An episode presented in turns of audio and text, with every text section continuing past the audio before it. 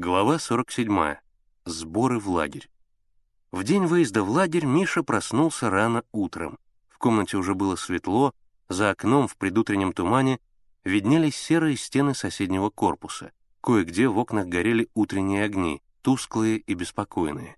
Миша вскочил с кровати. «Мам, который час?» «Пять.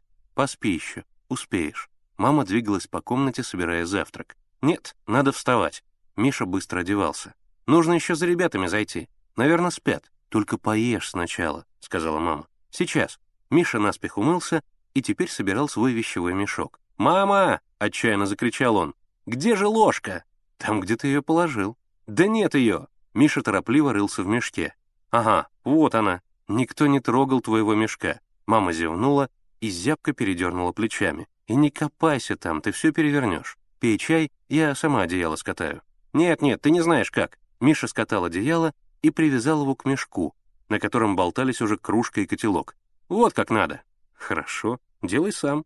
Только не потеряй там ничего и, пожалуйста, далеко не плавай». «Сам знаю». Миша, обжигаясь, прихлебывал чай на краю стола с откинутой скатертью.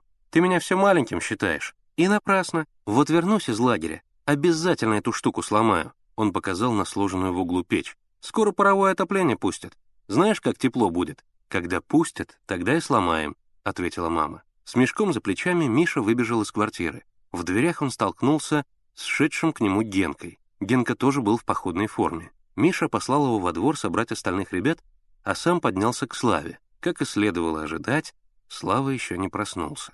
«Так и знал», — рассердился Миша. «Сколько можно спать? Ведь мы договорились, что ты за мной зайдешь», — оправдывался Слава, потягиваясь и протирая глаза. Нужно на себя надеяться. Одевайся быстрей. Из спальни вышел Константин Алексеевич, Славин отец. Его большой живот спускался на ремешок, поддерживавший брюки. Низкий ворот вышитой рубашки открывал мощную грудь, заросшую рыжими волосами. И без того маленькие глазки теперь со сна казались совсем узенькими щелочками на полном добродушном лице. «Ну, пионеры», — зевая произнес Константин Алексеевич, — «в поход?» Он протянул Мише руку. «Здравствуйте», с утра подчиненных пробираете. Муштруйте их, муштруйте. Здравствуйте, ответил Миша. Мы просто так разговаривали. Он всегда почему-то смущался, встречаясь с Константином Алексеевичем. Мише казалось, что тот в душе посмеивается над ним и вообще над ребятами. К тому же технический директор фабрики, спец, как говорила Агриппина Тихоновна. «Ну-ну, разговаривайте». Шлепая туфлями, Константин Алексеевич вышел в кухню. Вскоре оттуда послышалось шипение примуса. «Чай затевают», — тоскливо подумал Миша. «Опоздаем мы из-за этого Славки». «Костя!» — донесся из спальни голос Аллы Сергеевны. «Костя! Папа в кухне!» — громко ответил Слава. «Слава! Слава!» «Что? Скажи папе, чтобы котлеты завернул в вощеную бумагу». «Хорошо», — ответил Слава, продолжая зашнуровывать ботинки. «Нехорошо, а иди сейчас скажи ему». Слава промолчал. «Кто к тебе пришел?» Снова раздался голос Аллы Сергеевны. «Миша! Миша? Здравствуйте, Миша! Здравствуйте!» — громко ответил Миша. «Мишенька, голубчик!» — заговорила Алла Сергеевна, не вставая с кровати. «Я вас очень прошу, не позволяйте Славе купаться. Ему врачи категорически запретили». Слава покраснел и отчаянно затеребил шнурки ботинок. «Хорошо», — улыбнулся Миша. «И вообще», — продолжала Алла Сергеевна, — «посмотрите за ним. Без вас я бы не пустила его. «Вы рассудительный мальчик, и он вас послушает». «Хорошо, я посмотрю за ним», — ответил Миша и скорчил Славе рожу. В комнату с чайником и проволочной подставкой в руках вошел Константин Алексеевич. «Ну, путешественники», — сказал он, ставя чайник на стол, — «пейте чай». «Спасибо», — ответил Миша. «Я уже позавтракал». «Костя!» — снова раздался из спальни голос Аллы Сергеевны. «Что ты там возишься? Разбуди Дашу!» «Не нужно», — ответил Константин Алексеевич, нарезая хлеб. «Уже все готово. Скажи Даше», — продолжала Алла Сергеевна, «скажи Даше, когда придет молочница, пусть возьмет только одну кружку. Хорошо скажу. Ты спи, спи.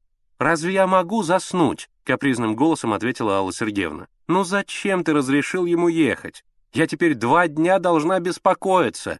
А у меня сегодня концерт. Ничего, пусть съездит. Константин Алексеевич лукаво посмотрел на мальчиков. «Как же ему не разрешишь?» «Нет, нет, это безумие.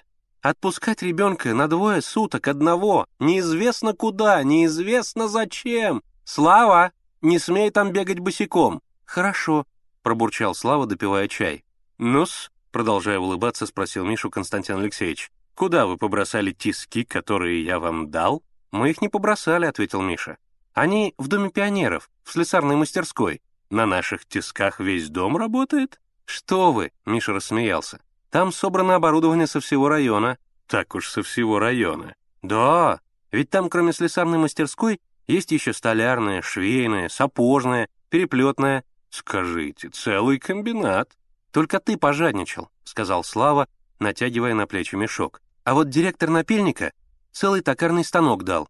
Да ведь у меня токарных станков нет. Константин Алексеевич сделанным огорчением развел руками. Пожалуйста, берите ткацкий, я вам большой дам, вот эту комнату.